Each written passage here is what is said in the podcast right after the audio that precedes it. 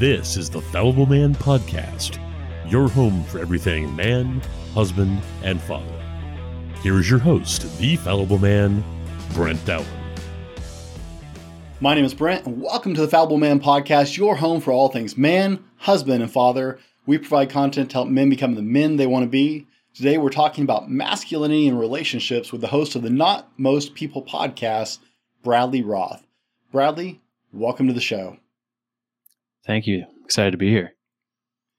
Now, I I I write things down, but it gets pretty nuts. So just go where the wind takes you, man. I, I want to enjoy this with you. But tell our listeners, I'm a horrible podcast host because I don't actually introduce my guests anymore. Because I get all this time before the show to do my research and look you up and find out all about you. But accolades don't mean anything to most people anymore. Mm-hmm. So tell us, who is Bradley Roth and why are you here today? Yeah, that's a good question. Uh, who am I? I it's I always struggle with that question because I think a lot of people define themselves by what they do. Like who what I do is who I am, uh, and I try to not look at it that way. Uh, I've done a lot of different things. I started out in the fitness industry, post college, growing up, health, fitness, working out. That was basically who I was, what I knew, what I was good at. I didn't really have any skill sets or big interests beyond that.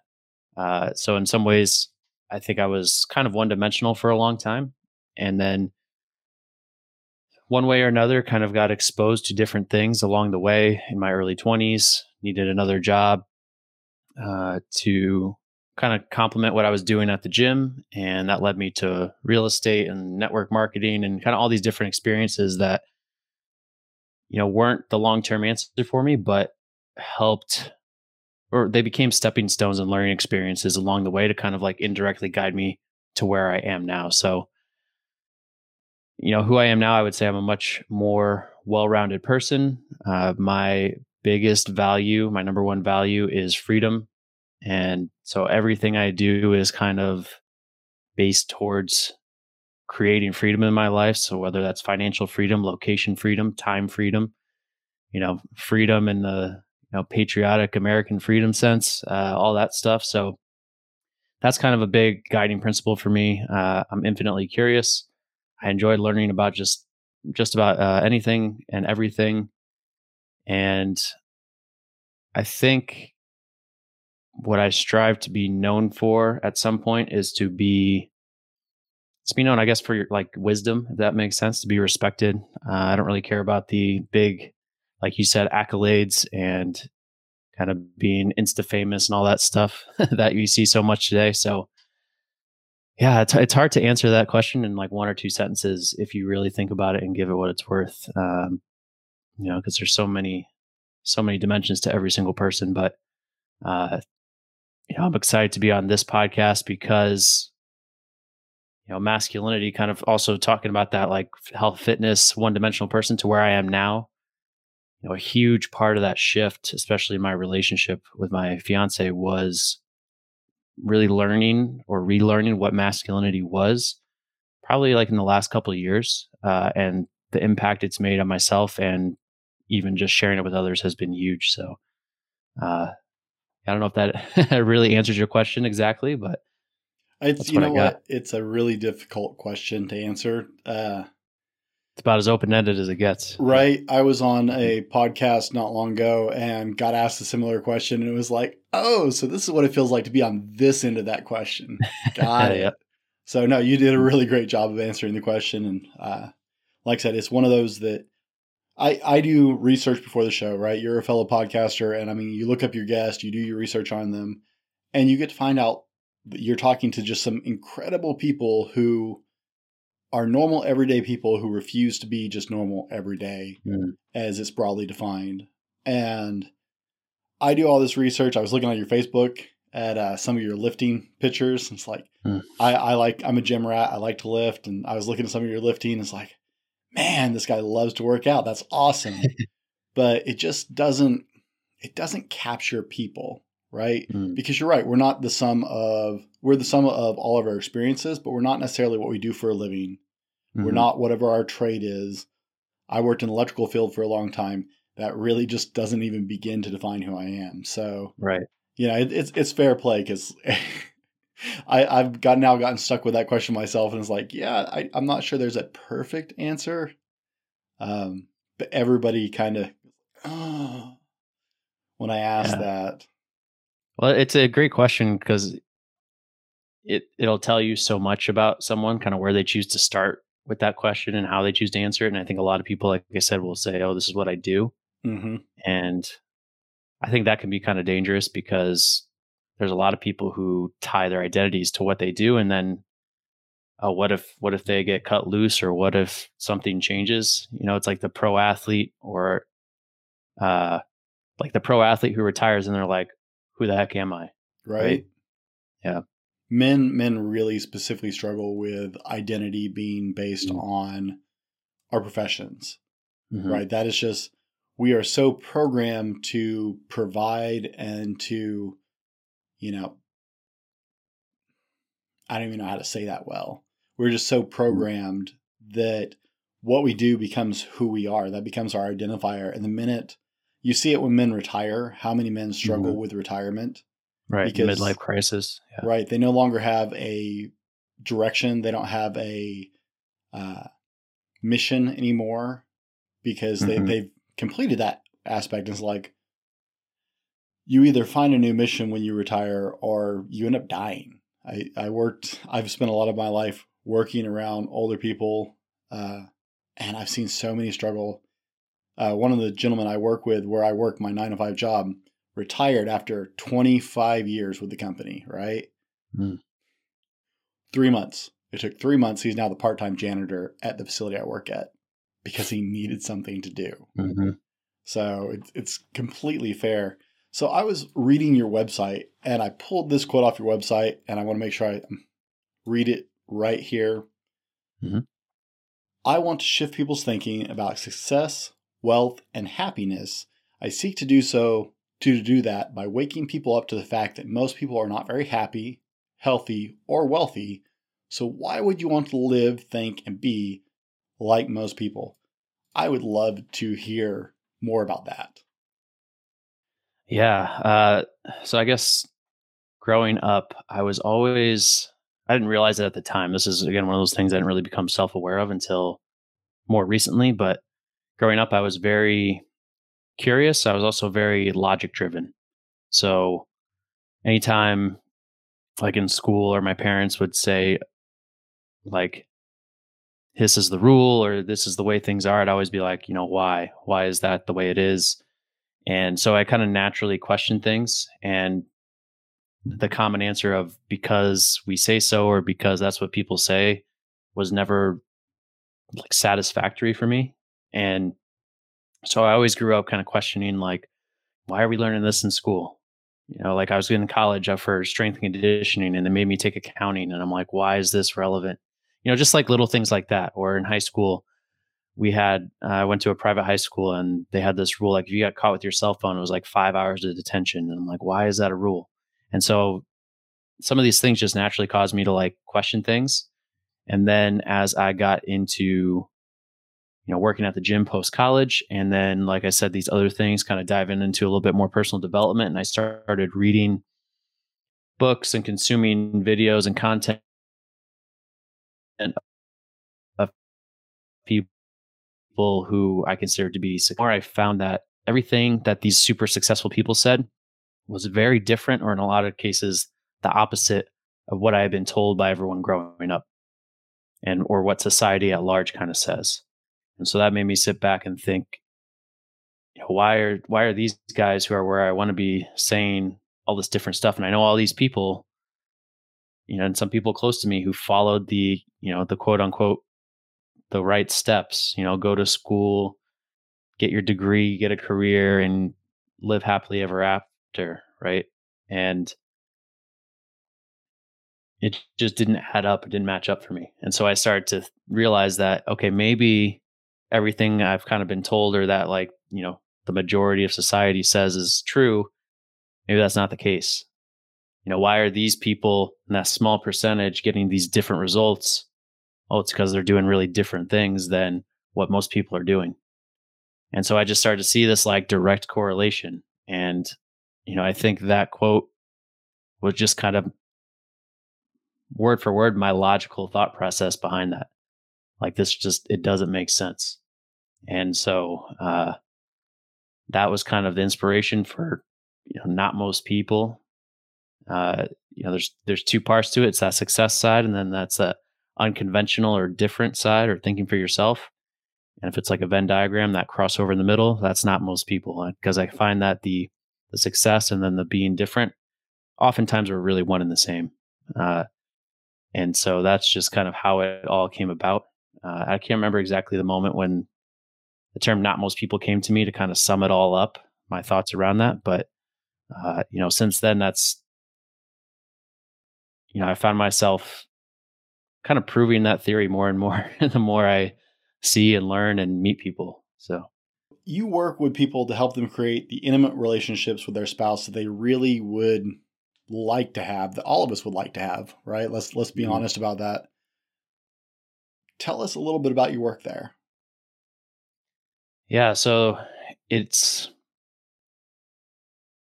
a couple of things kind of happened at once. So i sorry is my video kind of being funky? Um yeah, a little bit. yeah sorry about that. I don't know what's going on.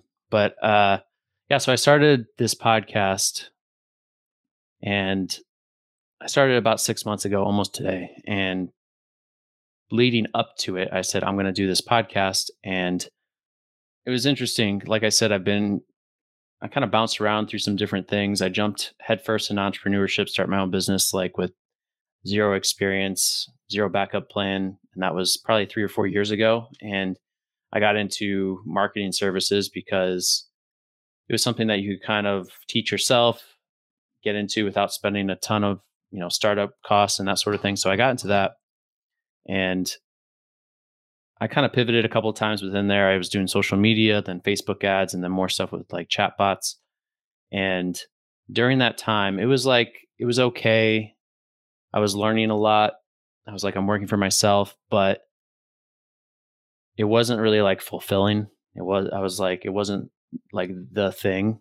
I kind of knew that long term where I wanted to be was more in the personal development and coaching space. I just didn't know where yet. And so I came up with the idea for the podcast. I started the podcast, and the original plan was to do that on the side, oh, just a couple hours a week, which we know you guys know run a podcast. That's not the case. There's a lot more involved.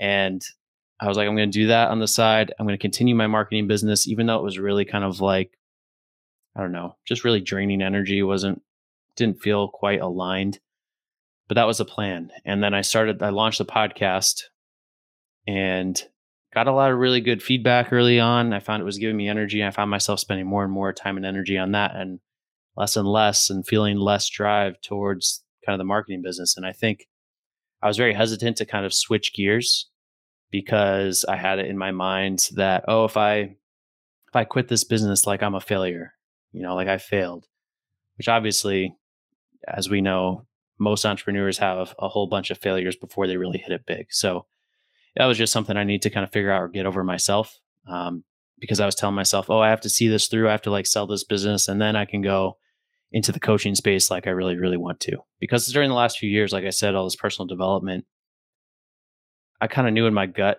that that's where I wanted to be. I really geek out on like psychology and communication dynamics and all that stuff, uh, and, and understanding behavior. And so I knew I was going to do something with that. I just didn't know when or exactly what. And so I launched a podcast. And even though the podcast isn't directly related to my relationship coaching, they there is some overlap. And I found and I've heard from some people that I really trust and respect that you can do two things at the same time but not if they're totally separate. Only if they if there's some overlap. Otherwise, you're spread too thin, and it's and your attention is too divided. So, a couple months into the podcast, I said, you know what? Uh, I think I'm going to follow my gut and go into coaching sooner rather than later. Like, why wait if I know that's where I'm going to be? Um, and so I had kind of had to trust my gut instead of my brain and my logic, like I typically did. And so I made that made that jump or that transition. And I said, you know what? There's a lot of quote unquote life coaches out there. And I knew I learned from marketing that you got to niche down, at least initially. Uh, And so I was like, I don't want to just be another Instagram bio life coach. And I knew I didn't have the success in business yet that I felt like, okay, I can go coach business, even though I I could do some things with that. But I had the health background, the health and fitness background. So I said, okay, you know, I could do that. Or, you know, what I'm really kind of passionate about and where I really see a huge gap and a need is in the relationship space. And, you know, I've been, we've been together, uh, me and my fiance over six years now. And, you know, she's a nurse. She kind of has that stable, steady income. And I've been over here saying, oh, you know, give me six months and, you know, we'll be good. And, you know, six months comes by and, you know, it's just, it's never quite the timeline that you expect, especially when you're new and you're kind of, you don't have realistic expectations to, you know, starting a business. And so there's a lot of kind of tension there. Um, and so a lot of learning experiences along the way. And I found, you know, in, in the last couple of years, actually, once I started to really dive into kind of understanding these masculine and feminine dynamics, that our relationship really jumped to a whole nother level. And I started to see that, wow, like all these people that I'm seeing, all the stuff that they're dealing with, like we've been through that. Like we, like, you know, we got through that I learned about it and I can help other people with that. And I also, you know, like I said, I everyone I know is kind of an entrepreneur. That's who I'm passionate about spending my time with. And I know that there's some really unique challenges that come along with being an entrepreneur in a long-term relationship. And so I wanted to kind of like I was like that's who I can help. That's who I want to help and that's what I'm good at and who I understand. And so that's kind of how I decided to get into that. And, um, you know, most of it's communication. That's a huge part of it. I would say the second pillar is understanding those masculine and feminine dynamics that I wish I knew five years ago instead of two years ago.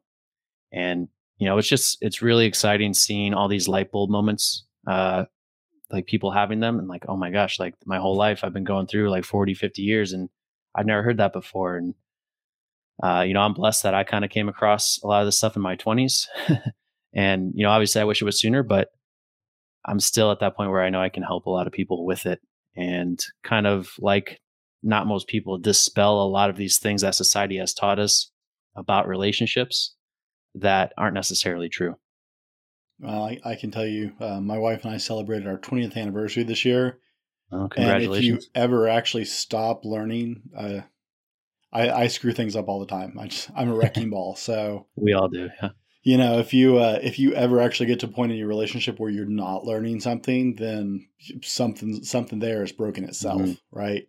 Yeah. After 20 years together, I'm still not getting it right all the time and still making mistakes and still learning new things about how to interact with my wife and how to communicate with her and how not to communicate with her, usually mm-hmm. by pain points. So, you know, it, it's an ever growing experience and it's a great field to be in, right? Marriages mm-hmm. are struggling and you know, I run a small business, I have a full-time 9 to 5 job, right? So I work 40 to 50 hours a week normally in my 9 to 5 IT job. And I do all this on the side. The podcast is mm-hmm. part of what I do. So, you know, just just going the entrepreneurial route and that being your main focus without having something else you're doing at the same time is just man, yeah, there's a lot crazy. of uncertainty. Oh yeah, yeah. I I can only imagine what kind of stress that puts.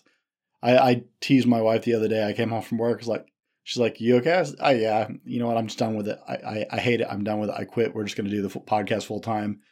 And the look on her face was was not ha ha ha ha. That's funny. it was yep. turn turn your butt around and go back to work and get your job back. Right. So. Mm-hmm. In our conversations before the podcast, you define masculinity like this masculinity is not an appearance or a look like most people think it is, but rather an energy or a wave of being, or mm. sorry, a way of being. It's being focused, driven, unshakable, and solid mentally, physically, and emotionally. We're going to get into that, but first we're going to mm-hmm. roll to our sponsor, and we'll be right back with more from Bradley Roth. Today's episode brought to you by thefallibleman.com. That's right, it's us head over to www.thefallibleman.com and check out our blog, updated twice a week with new content and links to all of our social media offerings. Tag or search us at The Fallible Man or at Fallible Man on Facebook, Instagram, Twitter, and other social medias for daily content. While you're there, check out our attitude swag, shirts, cups, stickers, and more. Again, that's www.thefallibleman.com. Guys, welcome back. We're here with Bradley Roth discussing masculinity and relationships. Bradley, in the last year, what is one thing under $100 that you have purchased that has had the most significant impact on your life? Ooh, uh, that's a great question. Maybe this giant water bottle that I got. It's like a gallon water bottle. I drink it every day, and you know, it's one of those super, like super simple things, hydration, but otherwise I never do. And uh, man, energy levels, mood, every there it is. I got the same one. Yep. On Amazon, I love this water bottle. I just got it. Look at that. Great minds think alike. I, I found myself struggling with. I I had a bigger water bottle and it finally just wore out, and so I had my little twenty four ounce one. It was just taking it back and mm-hmm. forth with me. Mm-hmm. I started just like, did I fill that up? How many times did I fill that up today? Yeah, I fill it up enough. This is great. I can just like fill it up at the beginning of the day, right? And look at it and go, ah, I, I need to drink more. I'm two hours behind. Yeah. that, that's so funny that you uh, that, that that's what stuck out for you because yeah, I'm like, man, what do I use like every day? That's real simple, and that, that's what came to mind. Well, you know, people people pick on gym rats because we like to carry around our big heavy water bottles with us, but at least we're getting hydrated, right? Very true. Especially so, out here in Arizona, you know, it's it's I, real easy to. I can only imagine the dehydration you guys deal with out there. Mm-hmm. I'm in Eastern Washington, and it gets warm here, but nothing like Arizona. Yeah, for sure. Scottsdale's up towards the mountains a little bit, right? So you guys aren't quite as hot as Phoenix. Is that correct? Uh, no, we're pretty much just as hot as Phoenix. See, like we're, have, we're like two minutes from the Phoenix border. Like I, right I have uh, a coworker who actually used to live in Scottsdale, and he he tells me mm all the time, he's like, "Oh, it's up in the mountains. It's a lot cooler. It's not like everywhere else in Arizona." I'm gonna have to hmm. call mm his bluff. Be like, "Yeah, I was just on with Scottsdale, and it, uh, he's calling you a liar, man." Interesting. Yeah. So, as a relationship coach, walk us through the role of masculinity, or that masculinity plays in a relationship in relationship dynamics. yeah. So I would say that. that both masculine and feminine, neither of them exist like in a vacuum or independently. It's really more about the balance between them than like one side or the other, if that makes sense. So the way I like to think about it is, um, it's like on a spectrum. Let me see if I have a little, I have a little drawing here. Yeah, actually, this is funny. I was using this recently. So there's a spectrum here, right? Like one side is masculine, far masculine. One side's far like extreme feminine, and then there's this middle point, this balance point. and you need polarity in a relationship. That's what creates the attraction, right? Just like magnets. Like if you have two positive magnets, they're not going to attract. But if you have opposite, they're going to attract. And the and the stronger they are magnetized either way, the stronger they're going to attract. And so you need that natural balance of masculine and feminine. And ideally, in a perfect world, they balance out into the middle. And a lot of times you know, you, you can have, it's not about male, female, right? Masculine, feminine. There's a kind of a general correlation, but it's not always exact, right? And so you can have, you can have a very masculine female and a kind of more feminine energy man, and they might balance out. And that's, you know, it's not that uncommon. Even in same sex couples, usually one is more masculine, one's more feminine, right? And so you need that balance to be in the middle. And we all have a natural kind of set point. So let's say as a guy, my natural set point is like three quarters towards the masculine side. And, you know, my partner is right here. But if you get thrown off your natural set point or you don't know how to be that person, what happens is your partner will kind of try to compensate for you. So, for example, um, you know, my fiance she is an ER nurse and she's a team leader in the ER. And so that's like a very kind of naturally masculine role where, you know, you take charge, like, let's go, like, no messing around, that sort of thing. And so it can be really hard to kind of turn that off when you get home, right? And so you bring that home and everyone has like I said, that natural set point. And it's all you're always moving you're always dynamic you're always balancing. So like one day like if sometimes the dude just needs a shoulder to cry on and they become and then you know so let's say my fiance becomes that shoulder to cry on and you kind of switch roles switch energies for a little bit but you switch back it's when you get th- switched off your natural set point for a long time things start to get rocky right? Or if one person's on their natural set point the other person shifts over and then you got two masculine energies and then they're button heads so it's all about kind of this di- constantly moving dynamic and, and balance and polarity.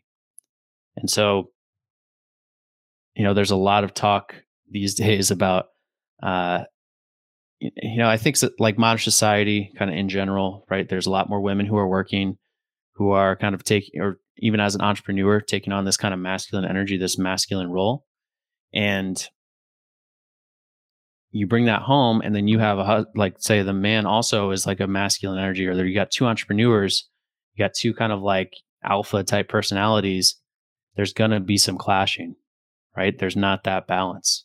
Or a lot of times you hear this all the time like where are all the masculine men right? This is something that we could get into but a lot of men these days don't understand what that means and they try to be a pleaser now, there's nothing wrong with like pleasing your woman, making her happy, right? Like, obviously, we want that, but it's when you become kind of passive and wishy washy and and defer and that sort of thing, kind of put it on her to make decisions.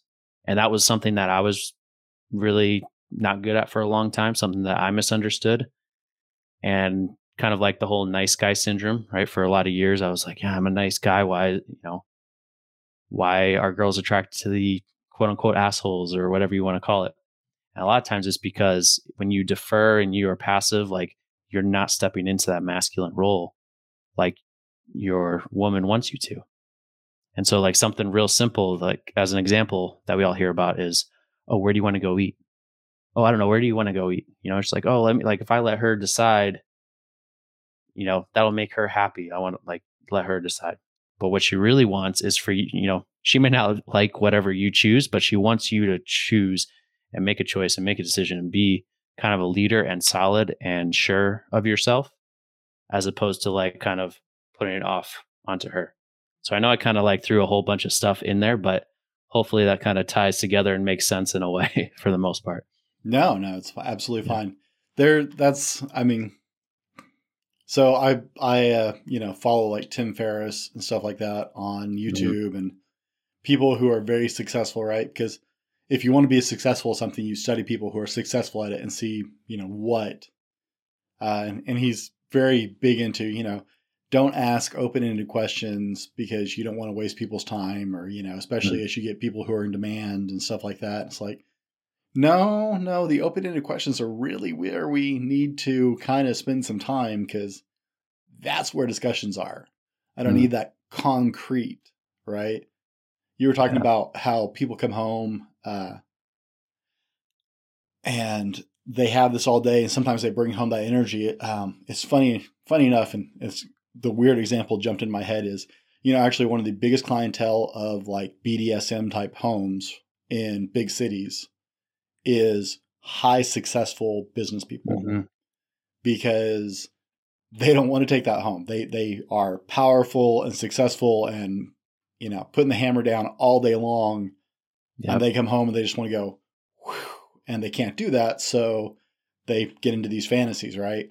You ask yeah, an electrician. Like this extreme feminine mm-hmm. situation. Yeah, to balance. Yeah. You, you go to an electrician's house, you're going to find all the wiring a mess. And you go to a plumber's house, you're going to find the whole place just jacked up when it comes to plumbing. We we all want to take a break from what we do for a living. So if you're in mm-hmm. that, whether you're a male or a female, you're in that high power situation, or you're a entrepreneur or whatever, right? You're the driving force, a team lead. You just want to come home and take that shirt off and be mm-hmm. you, right? I yeah. think that's actually where a lot of men struggle with coming home in the relationship and having that, oh, no, whatever you want to do, right? I, mm-hmm. I make mm-hmm. decisions all day at my job. And so when my wife asks, like, you know, where do you want to go for dinner? I don't actually care. It's not even a, a passive, I'm trying to please her. Like, mm-hmm. I truly just don't care at that point. I've made decisions all day. Yep. Figuring out what's for dinner or figuring out where we're going is the last thing I actually care about. Mm-hmm. Because I have to make decisions all day that have multi million dollar consequences sometimes. Yep. And so, you know, I, I we come home and just go, nope, we're here, we're chill. As men, is something we got to really work on is coming home and not just unplugging as soon as we, we get home.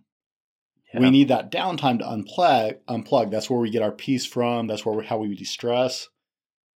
But we have to answer the call and come home and help take care of the kids if we got kids, and help take care of the house if we got stuff to take care of at the house, and you know help our spouses or whatever before we get to unplug. We can't just come home and disconnect. That's where you get a lot of the absentee fathers and husbands, and mm-hmm. uh, so yeah, no, it's a, it's an absolutely fair question and answer. Uh, I love the yeah. answer. Yeah, it's a it's a balancing act, right? Like you can because you get those people who come home and they kind of super unplug, right? Mm-hmm. And they mm-hmm. go the complete like from super masculine to more feminine role. Mm-hmm. And then you have the others who never know how to turn it off. And they come home and they're still that like hard charger, like no emotional mm-hmm. flexibility and that sort of thing. And so it's kind of finding that middle ground. And obviously a lot of it depends again on your your partner. You know, is your partner kind of naturally more feminine or maybe a little more masculine? And then you kind of have to understand that and when you need to be the the mirror to that and that opposite. But yeah, like you said, um, one thing that's really interesting is like a lot of guys that come home and they oh, crack a beer, right? Like that's kind of at least stereotypically a lot right, of guys yeah, that's that. the and, image. yeah, yeah, and so it's one of those things because you think, oh, beer, like dudes drink beer, like masculine. And it's like, no, actually, you drink a beer, you're doing it to kind of like decompress and let loose and almost get yourself more into that relaxed feminine state. Yep. And so it's kind of like, oh, people are like, oh, drinking beer is a masculine thing. Well, actually, in a lot of ways, it's the opposite. It's kind of trying to decompress from that constant masculine like frame that well, a lot of guys maintain, like at work and stuff. Is that so, so that brings up an interesting question: Is mm-hmm. that mm-hmm. need to decompress actually masculine or feminine, or is that almost because it's, it's a shared emotion, right? A lot mm-hmm. of women come home and they need to unplug as well for a little while. Mm-hmm. So is that more almost kind of a benign middle to just, you know, it's it's one thing to crack that beer and be like completely passive about everything. It's another thing to crack that beer and decompress, right? Mm-hmm. because that can be masculine or feminine. Men and women both have that emotion and that need yep. to unplug. Some people want to come home and have a glass of wine or a shot of whiskey. Some people want to come home and just, right? They, they want to go read for an hour and decompress that way. Mm-hmm. So I'm not sure that that's actually, if that's not just benign, that need to unplug. It's how you act after you start to unplug, I think. Mm-hmm. That really becomes. And how that, far you unplug. Right. Yeah. It, there's a difference between decompressing a little bit and just popping out of the situation and I don't know. It's it's a it's a hard line. I know I it's really difficult for me to find that middle ground between making decisions and being in charge and coming home and totally unplugging and just be like, eh, mm-hmm. whatever. Right. Yeah. I know I, I struggle with that middle ground of where do where is decompressing stop and just me not yeah, yeah. checking out. Yeah it's a very individual thing right? Because like i said everyone kind of has that set point along the spectrum mm-hmm. on where they kind of naturally are. And like if you're uh like i would say my natural set point is not like all the way at the end of masculine. I'm somewhere kind of like in the middle of the masculine spectrum right? And so the further off you have to kind of push yourself at work or whatever the more you have to kind of decompress to get back to it. Right. And so, like a female, like again, my fiance, for example, has to take on this very masculine role at work. And so that's like way off her natural set point. And so that sometimes requires a little bit more like just vegging out and watching TV to get back to normal. Right. Or she'll work three 12s in a row. And after that, it's like she needs like a day or two to kind of like get back to that set point. So it, it's a very individual thing, and you kind of have to start to kind of notice and become aware of it, and and where you are, and also kind of what your work setting is. Mm-hmm. You know, there's some people like there's some dudes who work a job where they don't really have to be a decision maker, and so then they need something when they get home to kind of like like they're going to go hit weights or something like that to kind of push them more the other way. So it goes both ways. It's not always a decompression. Sometimes it's like I haven't gotten enough of that kind of structure and focus and charge, you know, hard charging, and so you almost have to add that in. And so it's it's never like an absolute. It's it's very different for everyone. It depends totally on your situation. And of course, here's the the question that all the men listening to this podcast right now want to know is is your fiance going to kick your butt when she hears you using it as your example on this podcast? she might try. No, that's uh Are you going to be in the uh, doghouse uh, for this one?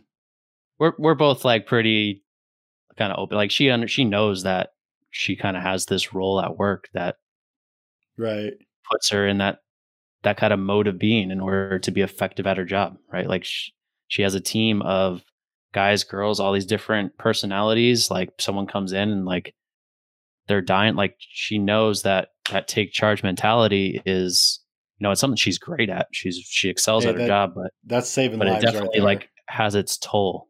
You know, like she comes home and just some days she's just emotionally exhausted and a little burnt out and that sort of thing. So she's aware of it. So if she listens to this, uh, I don't think she'll get too mad. But you know, it, it that reminds me of something else though. Like, is she going to kick your butt? And she tries a lot.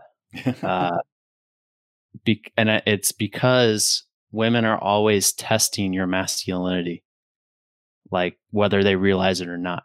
And so, like, she'll, you know, kind of jokingly like charge at me or try to tackle me or whatever. And mm-hmm. it's mainly to see like if I'm solid. And you know, nine times out of ten, she bounces off me. She, you know, she's a little spitfire, and I'm a little bit bigger, right? And but she's always kind of like checking to see, like, oh, okay, like, is he is he strong, right? Is he solid?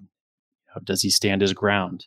And that's kind of like whether it's conscious or not. That's something that you know a feminine woman is always kind of checking with her man. And I don't know if you've experienced this kind of the same way, but there's always that kind of like little bit of testing going on.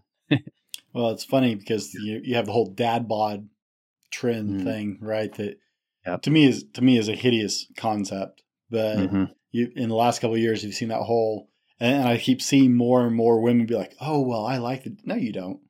No, you don't. No, you don't. Okay, you, you may say you like that, but at the end of the day, sure, you may not want your guy to be just like crazy over the top, you know, dominant masculine. And mm-hmm. there there is a point where you have to masculinity brings with it a sense of control of yourself right? Mm-hmm. Being masculine doesn't mean I need to suppress anybody else if I'm right. comfortable in my masculinity. But at the end of the day, most women still want a male who can stand his ground and be physically capable, right? Just because your spouse or your girlfriend or your wife or however you want to say it is capable of taking care of herself doesn't mean that she wants to have to mm-hmm. if the situation gets strange or hairy, right? Yep. So now I, I just have to tease you a little bit because I've uh, I've had some guys say some things on here. It's like you're gonna be in the doghouse when she hears this because uh-huh. uh now I, I understand my wife is feisty, so yeah, she she wants me to be able to stand my ground. She also wants me not be a dick. So you know, right? yes, yeah. I'm talking about I'm... you, dear. yeah. Uh, no, I hear that. Yeah, I mean, yeah, I think being a dick and again, get into this whole toxic masculinity thing that's going on. It's like there's no I think toxic masculinity they try and paint it as this over masculinity, whereas it's really a lack of true masculinity. Right? Totally agree with and, you. Yeah. And uh and it's kind of this, you know, I don't know if we want to go down the rabbit hole or not, but it's kind of like to like when you say those two words together enough, people start to associate them. And it's kind of the subtle programming, right? And so, you know, it's one of those things that if you don't understand it, you are going to think, oh, toxic masculinity is an over masculinity. So masculinity must be bad. And it's like, no, toxic masculinity is a total lack of masculinity. Because, like you said, if you're strong in your masculinity, you know, you are, I mean, you're present, you are secure in yourself.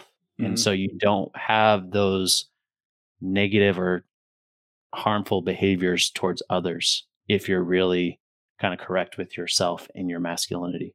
Well, if that makes sense. It always cracks me up when people talk about this because, right, if it was toxic, people don't want to be around that.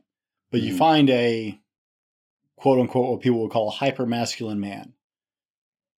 They are never lacking for being surrounded by women. Ever. For sure. And it doesn't even have to be like a player, right? Where I, like the whole bunch of girls you see it on Instagram, this guy with like seven girls at the club or some crap like that. hmm I'm I'm surrounded by women, right? I'm married. I have two daughters. I have seven nieces. I have my wife's Mhm. friends around me. My mom lives with me. I'm surrounded by women all the time. And never once has it crossed my mind to try and be overtly suppressing or push them back. I want I, I got two little daughters, man. I want them to be successful. I want the Mhm. world for them and at their feet. But I also want a guy who knows how to treat them, who knows how to provide and protect, whether they need it or not.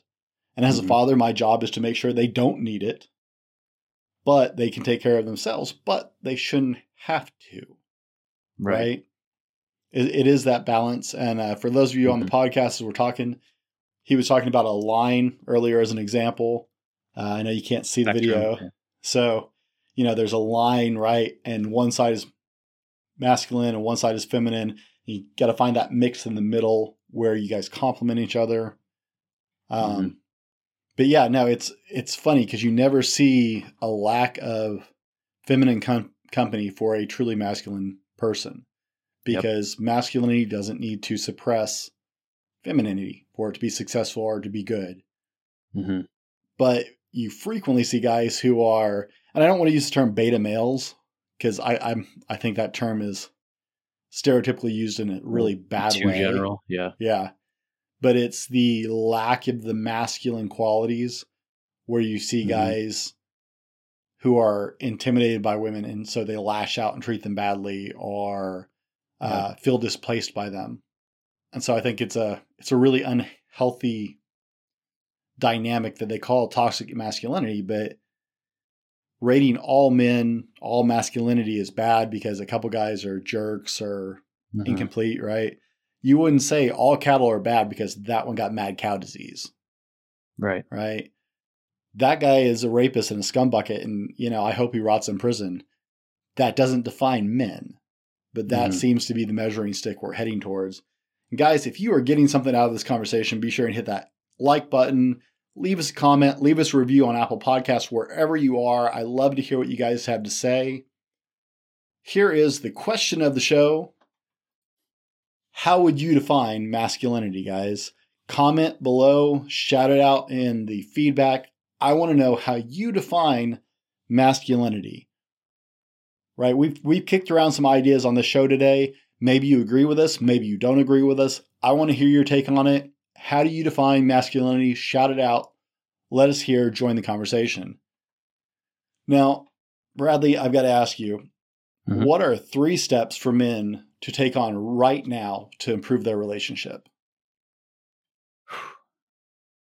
Uh, first would be, I mean, kind of the general answer. We've probably all heard it, uh, but it took me a while to like really hear it. Is work on yourself, right? Like again, you can't be a strong man if you aren't confident and secure with yourself. So whatever area that is that you may be feeling insecure about, whether it's you know your fitness and your health, go take care of it.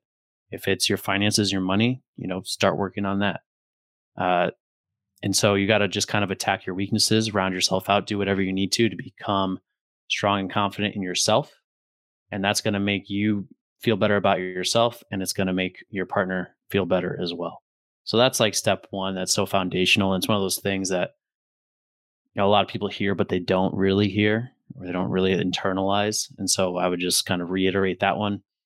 The other is to kind of learn about what it really means to be masculine and kind of dive deeper on that. And my one one of the things I recommend the most and one of the books that really changed it for me was The Way of the Superior Man by David Deida. I highly recommend going and getting that book. Uh, it will help you really understand what it means. And then it's just, you know, once you've taken those kind of first two things, it's it's applying them and taking them from like kind of understanding them externally to making them making those things a part of you, right? So building yourself into the strongest uh, man you can be, best man you can be, understanding what th- those things are and becoming aware of them, and you start to pick up on these little things and and understand that balance uh, in your relationship. Like, okay, I need to step up and be masculine here, and that sort of thing. So it's work on yourself. Dive a little bit deeper into that. I highly recommend that book as a great resource to get started. And then it's just applying and learning and just becoming that that masculine man. And again, not overdoing it or faking it, finding out who you are at your core, at your masculine core. Because you do see a lot of guys out there who kind of like they try to overdo it or they compensate or they, you know, the whole kind of get the big truck or tat- and kind of like uh try and try and do external things versus internal things. You know, that's a big mistake a lot of people make because I, again, I think growing up, a lot of us think masculine feminine is, you know, like masculine is you drive a pickup truck and drink beer and have tattoos and you're jacked and that sort of thing. And then feminine is like you wear pink and you're blonde and skinny and all that. Where it's re- that's really not it at all. There may be maybe a little correlation here and there, but really it's um, like I kind of said, it's it's a way of being. So those are the three kind of simple but general steps I would take. Oh my goodness, the idea of having to act on something you learned. Say it isn't so. Yeah. Yep. Yeah, it's like there's there's levels to it. Like a lot of people will read something or learn something and then like, okay, I read it, I learned it, that's it. And it's like, okay, but did you put it into practice? Did you apply it? Otherwise you're just kind of, you know, it's like mental masturbation in a way. so it's that uh, all critical step that people like to leave out. Oh, yeah. well, I read a great book on this. Okay, well, how did you apply it to your life? Uh, so yeah. I was I was reading one of your Facebook posts, and you posed an interesting question that I'd love for you to share a little bit on. Mm-hmm. How much work are you putting into enhancing your relationships on a regular basis relationship on a regular basis compared to the other areas of your life? Are you mm-hmm. spending even 10% working to improve it compared to how much time you spend in the gym? How about compared to moving forward in your business or career? So, tell us about your experience in helping men with this particular question because this is, this is a really really valid question. I was reading on your facebook and it's like man that is just like a home run kind of question right there.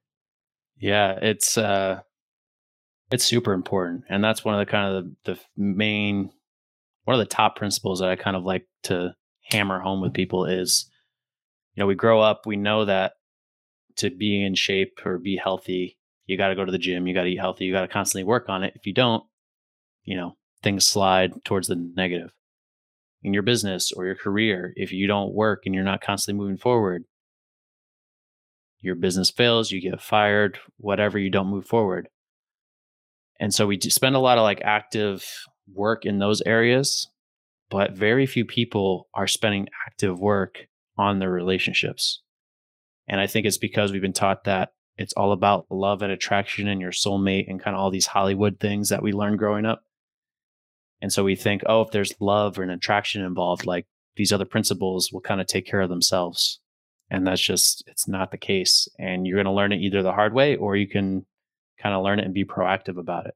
But a lot of people, and again, this is another reason why I wanted to work with entrepreneurs is because they are so focused and driven on their, you know, on their business, on their career. And they know that it's going to take a lot of work to succeed in that area. But then they spend like 90, 100% of their energy there and they don't save any for their relationship. Like I know so many people who are big on personal development, but not on what I call relationship development. So relationship development is basically taking principles of personal development of constantly improving, learning, uh, and that sort of stuff, and applying it into your relationship. So that's something that uh, I probably still don't do enough of. Didn't do we didn't do any of it really consciously or proactively for a long time. But when we did, again, that kind of shift a couple years ago, uh, along with kind of understanding the masculine feminine dynamics, has made a huge difference for us. And so, uh, you know, for us, it's it's we aren't great about doing it every month. We're not perfect, but I came up with this list of okay, every month we're going to try and read a book together, some sort of relationship based book, and kind of discuss it together. That's a huge one. And like pe- most people, when they hear that, like even our friends are like, "Oh my gosh, like that's crazy." I'm like, "That's really a pretty cool it? idea." Yeah, yeah. And so like that's a really easy one, right? A book is ten dollars on Amazon. There's so many good ones you can read together, discuss, and uh, and then another one is like we get each other a random gift each month. It could be something real small, five bucks, could be a hundred, whatever, but no reason. And that kind of, you know, each of these things almost kind of it moves you forward together, but it also kind of touches on your love languages, which is a whole nother kind of really important thing to get into. But uh, you know, it's doing that, it's spending quality time together. So, you know, a lot of people have date night, right? That's one kind of level to it. Another is you know, trying to spend a weekend away, just the two of you every month or two or three, or kind of what works for you. But just really kind of implementing these like conscious, proactive things to move your relationship forward that very few people do uh, because, you know, we're taught kind of growing up or not taught that uh, that you need to do these things. Like, how many of us really saw our parents actively like reading a book together and discussing it probably like 0.1% of the population. And so there's just been this kind of like massive idea that we all a lot of us subconsciously believe is like oh like you know if we're nice to each other and we spend time together you know and we love each other and are attracted to each other like that'll take care of it. And it's well you know 50% divorce rates say otherwise. So uh, there's so much out there and so much available now these days, like in the times we're living in, that there's no excuse not to take advantage of some of those resources and work on them just as you would your health and fitness or your business and career. What is next for Bradley Roth? uh, you know, I have kind of my a lot. I have a lot of different ideas, but the two kind of main pillars I'm working on is the Not Most People brand, uh, which right now the podcast is the base of, but there's apparel coming, uh, communities, stuff like that. And then with the relationship uh, coaching, right now it's one on one focus with entrepreneurs and or one on two, like if it's the couple. But I want to make that, you know, I want to make it more accessible to everyone because that is kind of like not really accessible to everyone necessarily. It's kind of high ticket, very individualized attention and that sort of thing. So I want to, I want to create group coaching and courses and other things around it, uh, and around masculinity and that sort of thing too. That's kind of my other, you know, like within the relationship scope of things, I have the people who are in long term relationships, the entrepreneurs. Mm. But that other area that I'm passionate about because I was there too is teaching men, let's say from 20 to 30, what it really means to be masculine and how to develop that. So that's another area that I would really like to create tools and content and resources for. Now, you have a great website, bradleyroth.com, I believe. We have that we'll share here on if you're watching on the video. There it is. There it is. There we go. I like I like the ticker on the top of it. Guys, Thank that's you. bradleyroth.com. If you're listening on the podcast, you can check out Brad there and his blog is linked, his podcast is linked. Brad, is this the best place to find you or do you have other means? Uh, I saw you're on Facebook. Where is the best place for people to reach out and get in contact you with you and maybe, you know, maybe they need some help and maybe they want to talk mm-hmm. to you. Is this the best place to go or Tell us. Um, yeah, like I said, I still got to do some finishing touches on the website, so don't judge it too hard. But uh, a really easy way to reach me is Instagram. So that's at Bradley underscore Roth on Instagram or Bradley Roth on Facebook. And uh, you can hit me up on Messenger. I'm pretty active on Messenger as well. Uh, and then notmostpeople.net for everything kind of not most people and podcast related as well. Okay. Now, guys, we have unpacked a whole lot of ideas here. We've uh, dove into some relationship stuff. We've dove into just some masculinity things. Listen to the episode a second time if you need to. Go check out bradleyroth.com and see what Bradley is doing over there. Guys, your relationship, your masculinity is critical to it. Okay. It is a mm-hmm. core foundational ele- element. Bradley is coaching with successful entrepreneurs who live in a lot of stress. Uh, we've reiterated it on this podcast many times in the past. Your masculinity is key to helping your relationship be successful if that is a goal for you. So, re listen to it, isolate it, tell us what you think of the podcast and what you think of this episode. Guys, thanks so much for your time. Brad, thanks for taking the time to be here. I told you I'd end up calling you Brad before it was over. Sorry about that. That's and, all good. Uh, guys, be better tomorrow because of what you do today, and we'll see you next time. This has been the Fallible Man Podcast, your home for everything man, husband, and father. Be sure to subscribe so you don't miss a show. Head over to www.thefallibleman.com for more content and get your own Fallible Man gear.